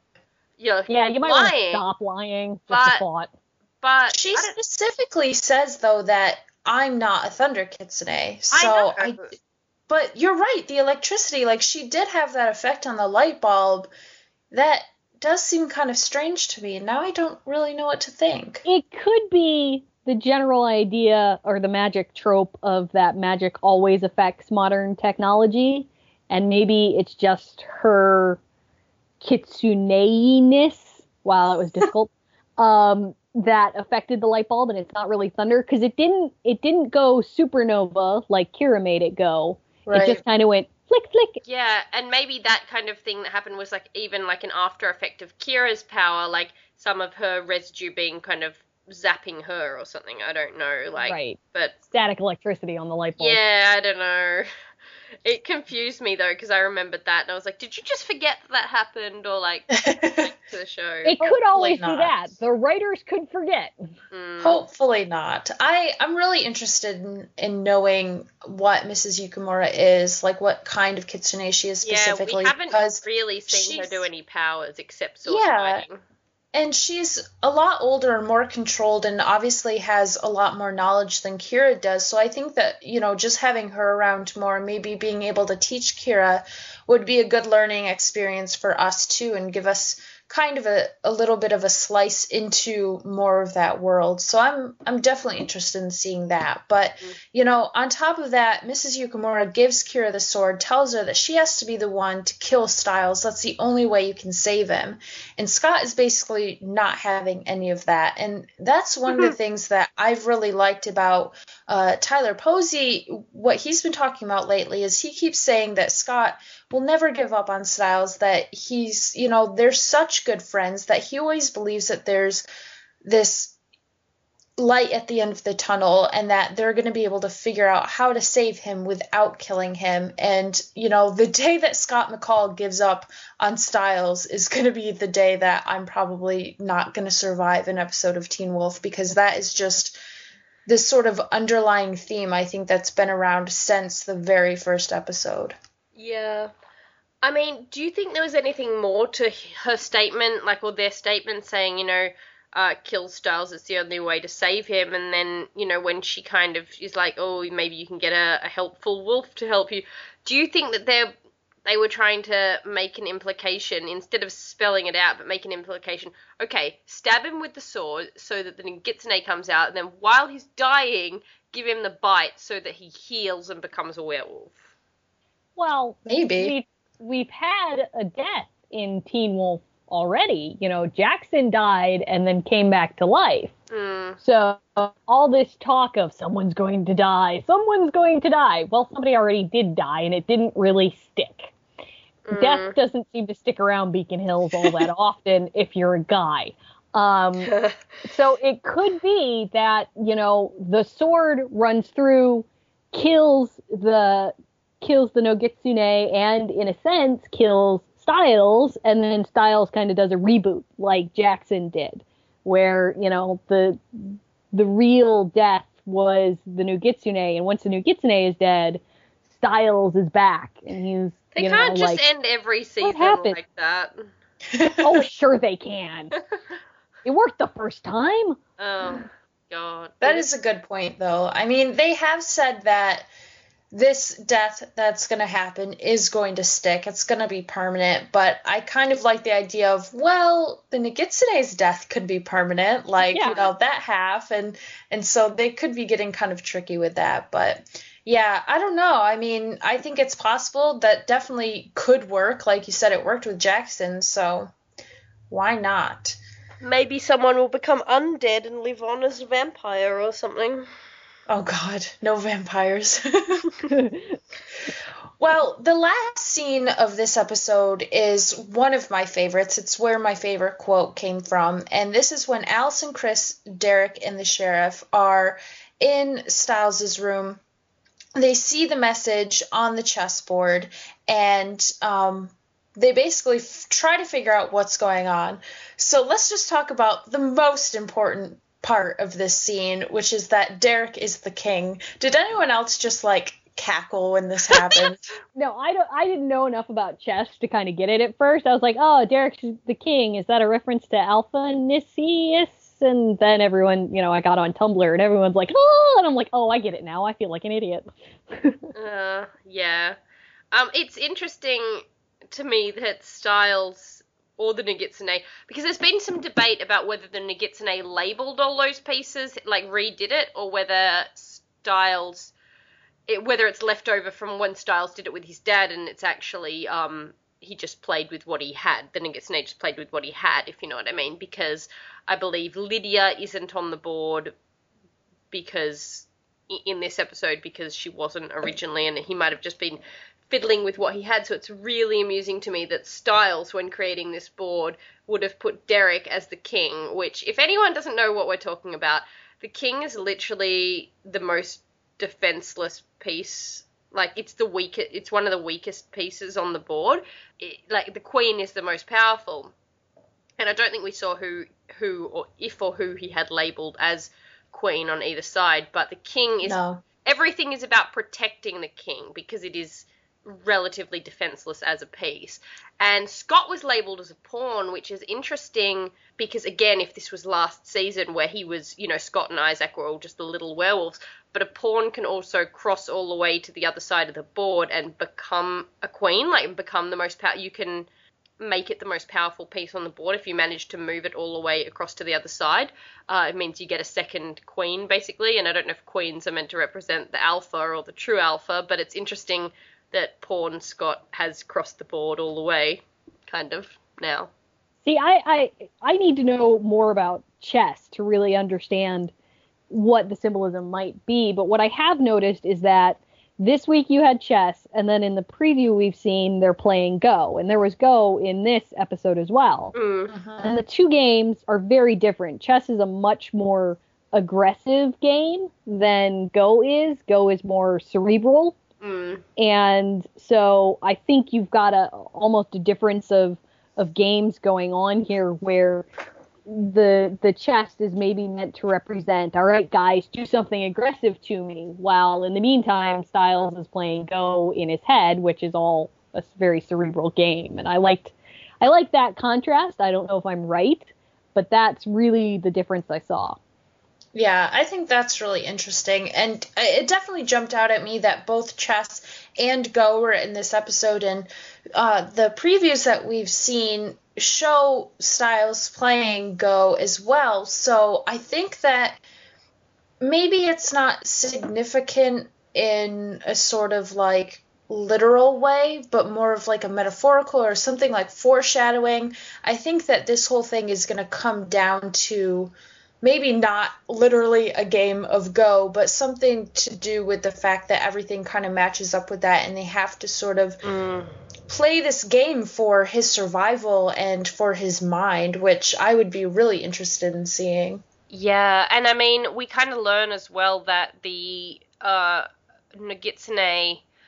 There, there's a really nice uh, line from Mr. Yukimura, basically, when he they send off Kira with her sword, and she said he says history has not done well with making children into killers, which I really liked. But then we kind of learn as well that you know this all might have been going on a bit longer than we think, because allegedly the Nogitsune spirit, the fly uh, thing, Noshiko put it in a jar and buried it in the roots of the Nemeton before it was cut down, and then the kids doing the sacrifices is what awoke the spirit. So, like, did that possess Stiles immediately? You know, like, what on earth is going on there? Why is everything about the Nemeton? Why didn't Deaton think of this? Like, you know, I've got some questions.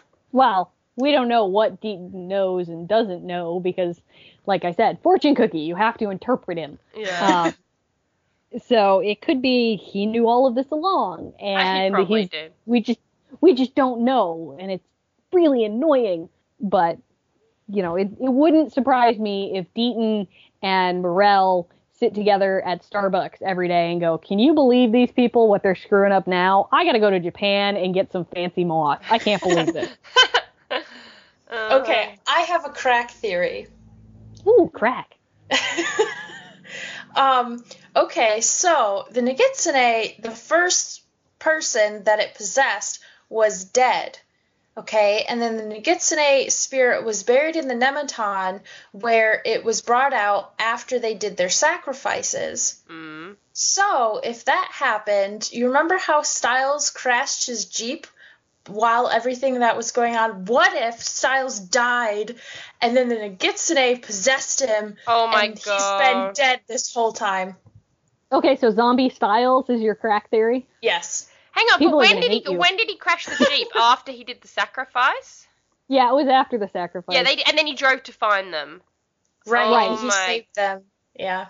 Oh. No, people people would hate you. People are gonna hate you for that because if Stiles dies, the fandom It's not gonna even get like oh, together. oh he's dead. It's like he's been dead the whole time. right. He's gonna the whole fandom's gonna get in a car. We're all gonna drive to Jeff Davis' house and we're gonna egg it. I know what's gonna happen if Stiles dies.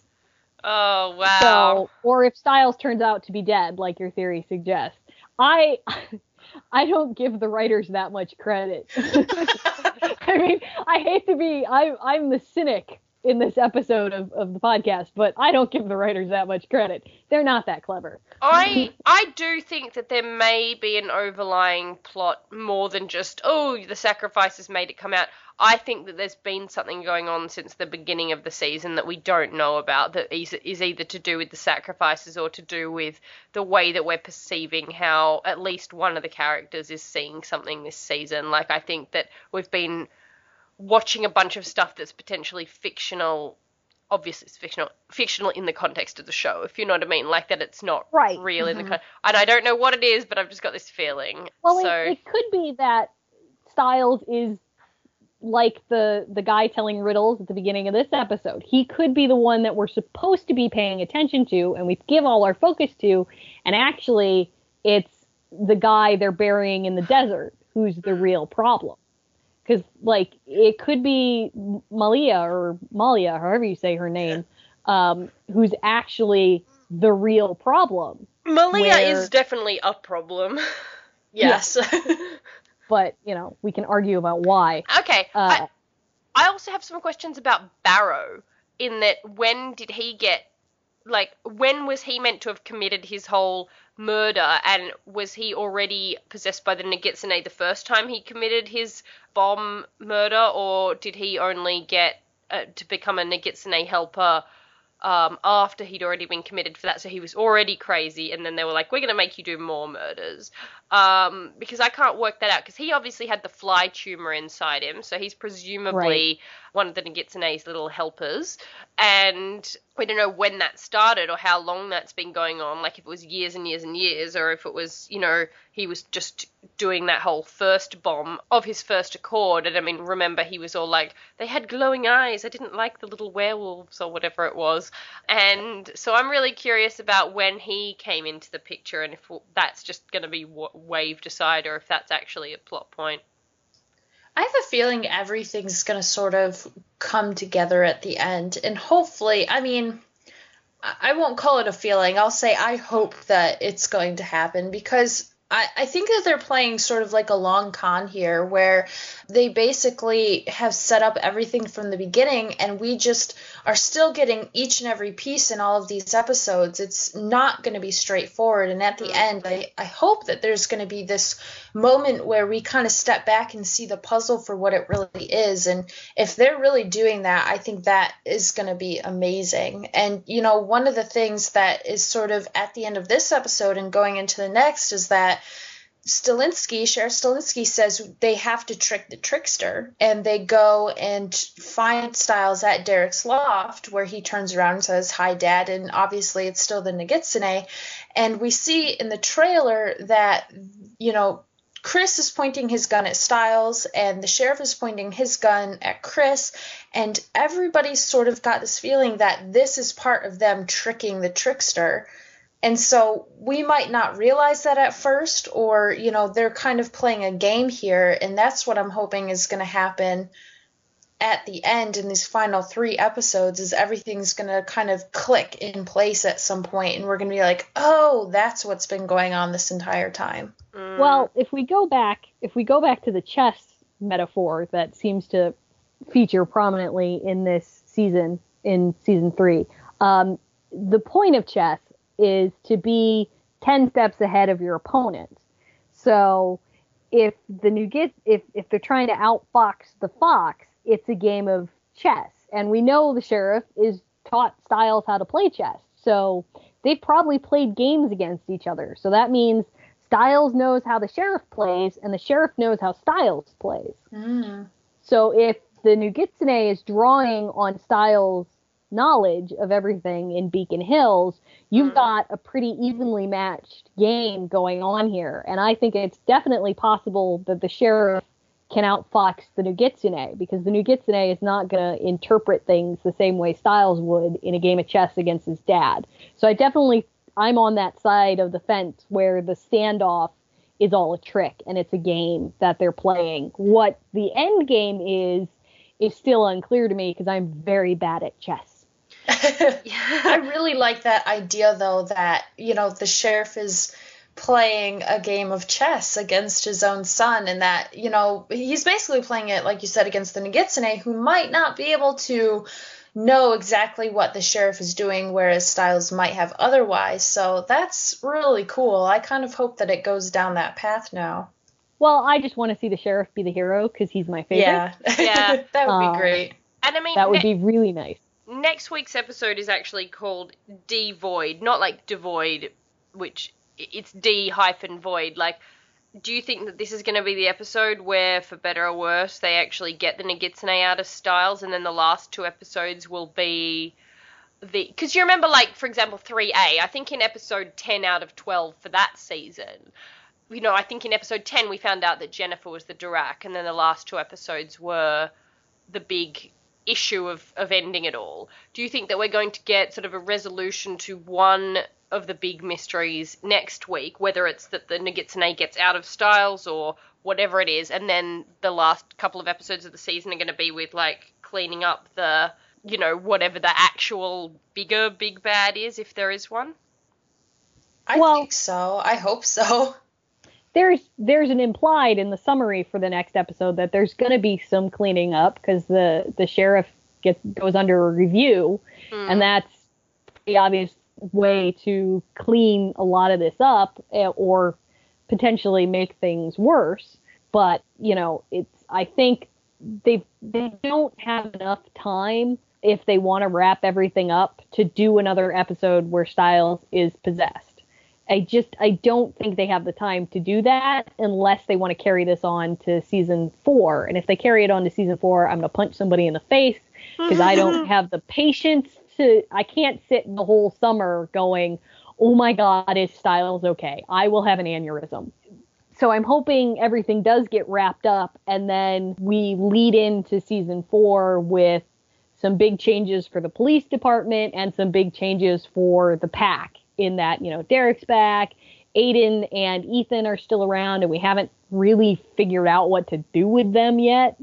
And so that would be a good lead in for season four, but I'm an optimist.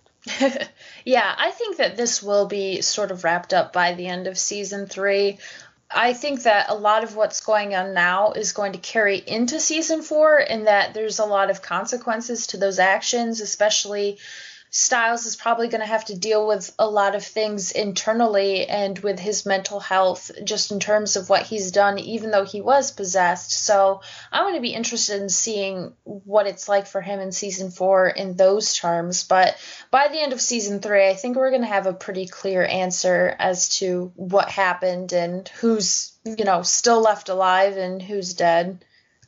Yay. Yeah. Yay. Yay. Well, that's pretty much it for this episode. I think that it was a good episode overall, and like we said in the beginning, something uh, a little bit better than what we've been seeing lately. So that's cool, and I'm really excited for the next episode. I think it's going to be a really intense one. But jumping into our non sequitur section right mm. now, it's my turn again, and we are going to see what everyone's favorite cult classic film is. So, Natalie, I know that you've been thinking about this for a little while. What what's your choice? Okay, my go-to standard answer. If you asked me this, and I and I did no research whatsoever, for example, my first up would say Rocky Horror Picture Show because I've seen it a lot of times at the cinema and I love it and I think it's ridiculous and all of that kind of thing. However, I went and I had a bit of a look into uh, what are considered to be cult classic films because a, a cult classic is something, obviously, we kind of chatted about. It's something that has a big fan base, you know, whether it's online or in reality, like some of them are older than the internet, uh, that it was not like a blockbuster hit when it came out, but it has become really loved in some way. And I often sort of filter in cult classics to be ones that don't necessarily fit into any other genre. For example, the uh, the list I looked at had Shaun of the Dead, and I love Shaun of the Dead, but I don't necessarily consider it a cult classic. I consider it like a zombie thing because cult classics to me are always stuff that don't fit into any other genre because they're so weird for whatever reason. It also listed Spice World the movie as a cult classic, which I love Spice World the movie. I don't know if I'd consider that a cult classic.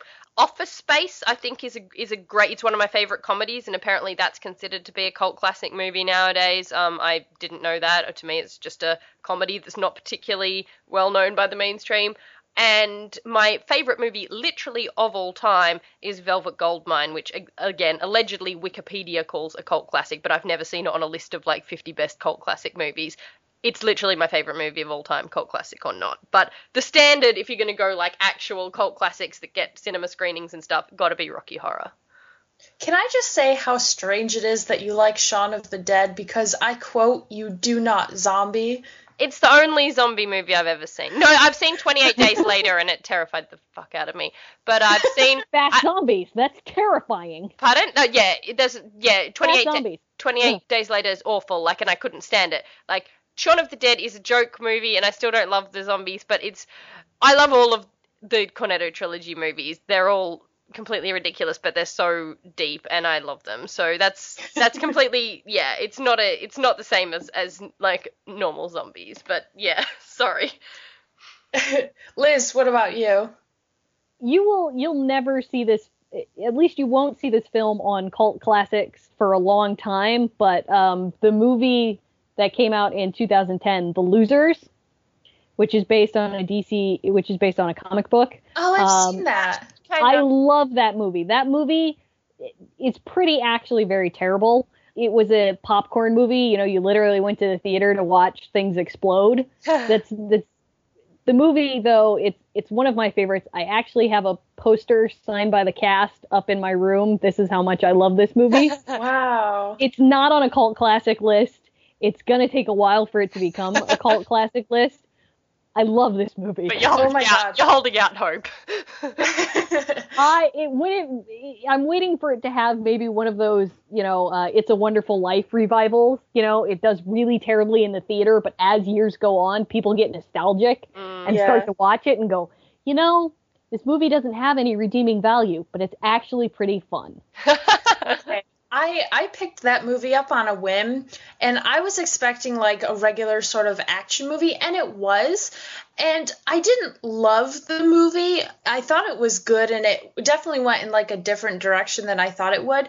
But Chris Evans in that movie was brilliant. oh he's amazing incredible. I was not expecting that out of him. I mean, I've really only seen him obviously in uh, Captain America, but not in a whole lot of other things.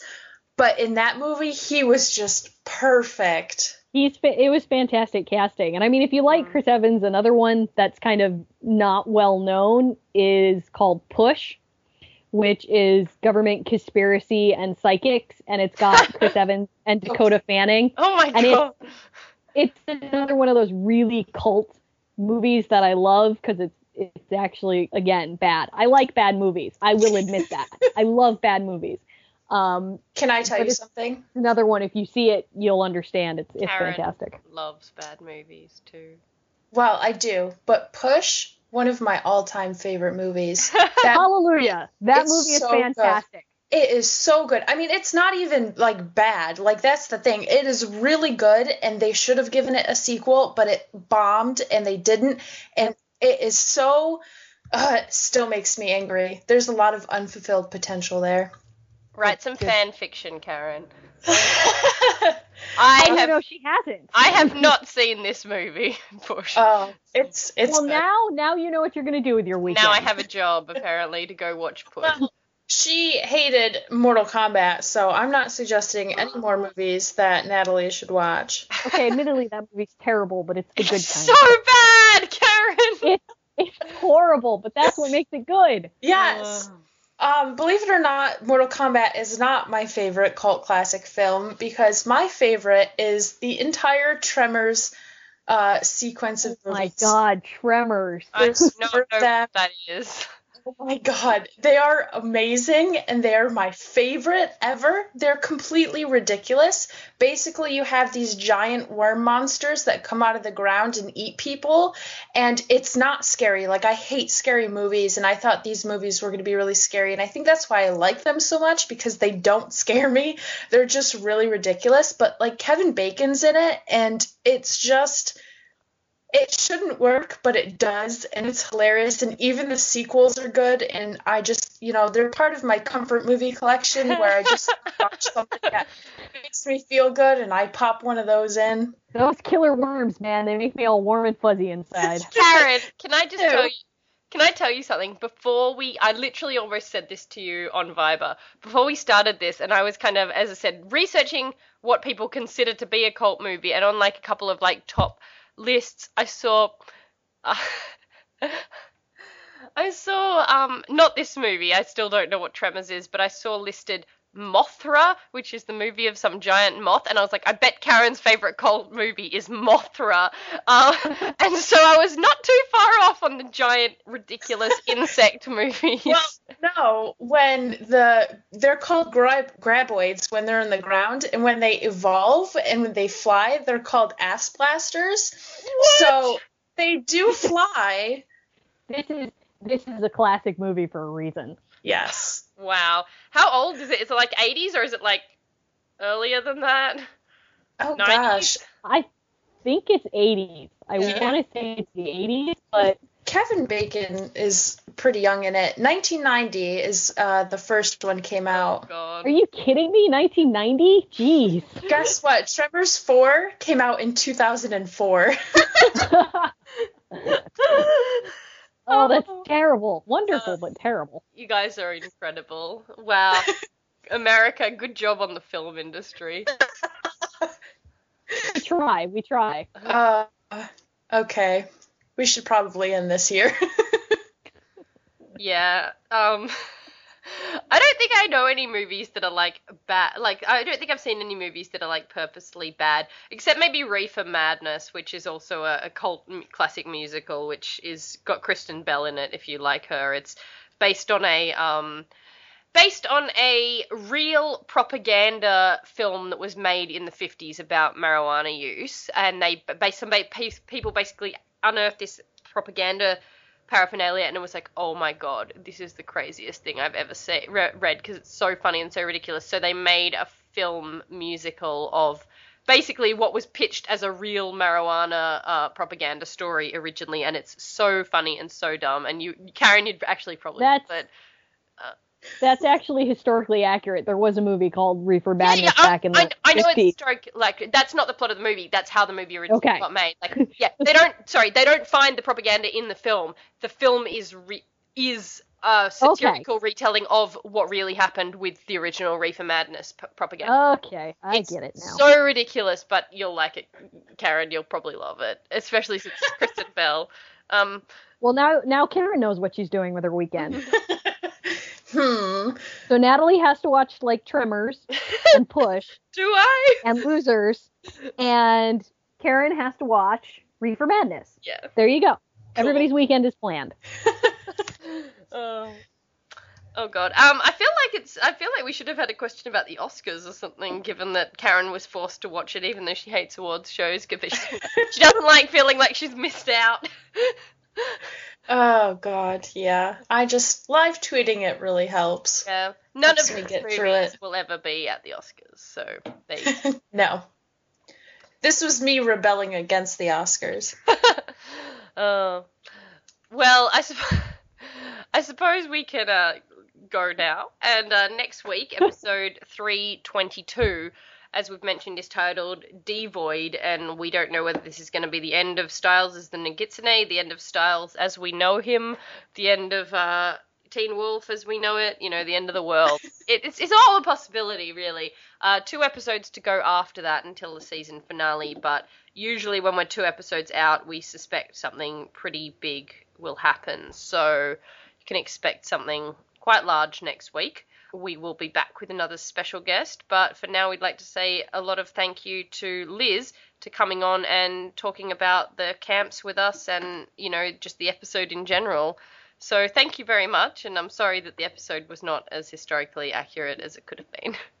Nothing ever is. But uh, thanks for having me on. And like I said, if anybody has history questions or want to know more, I'm happy to answer them, preferably through Tumblr because I'm terrible at looking at Twitter. Mm-hmm. But uh, I'm also happy to come on anytime to answer criminal justice questions because that's Yes. my other passion. We- so We uh we almost uh had we had a little bit of a not a debate, but we were like, oh, should we have Liz for this week or next week? Because next week uh the sheriff faces a review, and we were like, can we use some criminal justice expertise? But we thought uh, this episode was going to be more historically significant. But I think that we're going to have a chat to Liz behind the scenes uh, about what happens next week in order to get an idea of if it's realistic as well. So yeah, yay for that. Hopefully, Agent Blobfitch isn't too blobby, and we can, uh, you know. Oh god, what if the whole season ends with like an Agent McCall like redemption story? Ugh, I'm not here for that. No, we'll have me to neither. drive Jeff Davis and Eggy's house. I mean, Ugh. Ugh. Anyway, he can he can go. One last thing, actually, before next week, we will be releasing a special episode this weekend that is an interview we did with Heidi Tandy. Karen, Courtney, and I conducted this interview. Heidi is one of the leaders on the very popular fan fiction website you may be familiar with, Archive of Our Own, and they just celebrated the milestone of passing 1 million fan works on there. And because the Teen Wolf fandom was such a big part of kicking that total up much quicker than they ever expected because it was one of the fastest growing fandoms they've ever had. Uh, she came on our show basically to talk about fan fiction from so many different perspectives. You know, Teen Wolf specific, you know, we're, we're talking about legality, we're talking about uh, sort of morality. We talk about so much in terms of uh, the fandom world and the relationship with fan fiction, and uh, you know, even down to you know the funniest and crackiest uh, tags that people are starting to use on Archive of Our Own. And Karen, who does not have much fan fiction experience, uh, did you kind of learn a lot on that episode?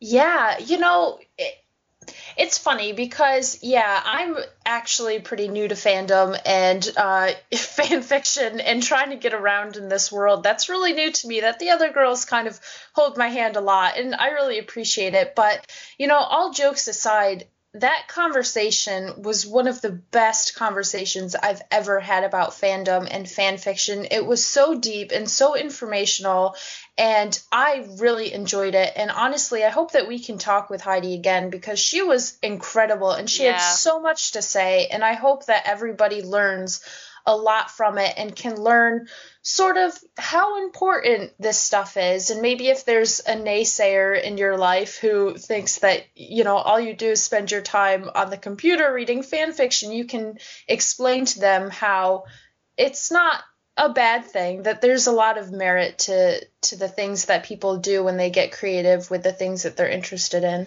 Yeah, it was a it was a really cool opportunity to to talk to them and we're really thankful to Archive of Our Own to basically reaching out to our show uh, to be the ones to do this promotion of their millionth fan works because obviously uh, there are a lot of big fandoms on Archive of Our Own, you know, whether it's, um, you know, Supernatural, Sherlock, you know, Glee, you know, or, or, you know, book fandoms, you know, music fandoms, all sorts of things. So it's really cool that she came on with us because we're, you know, you know, happy to be, you know, quite a strong presence in the Teen Wolf fandom, and they are really grateful to the Teen Wolf fandom for being such a creative fandom. I think there's 35,000 fan works of Teen Wolf in the Teen Wolf fandom on there now, and so that's really cool. And basically, before yeah, that that episode's already been recorded and it'll be released before next week's episode of Not Another Teen Wolf podcast. So this is episode 56, that'll be 57, and then Devoid will be 58. So hopefully you enjoy that and you.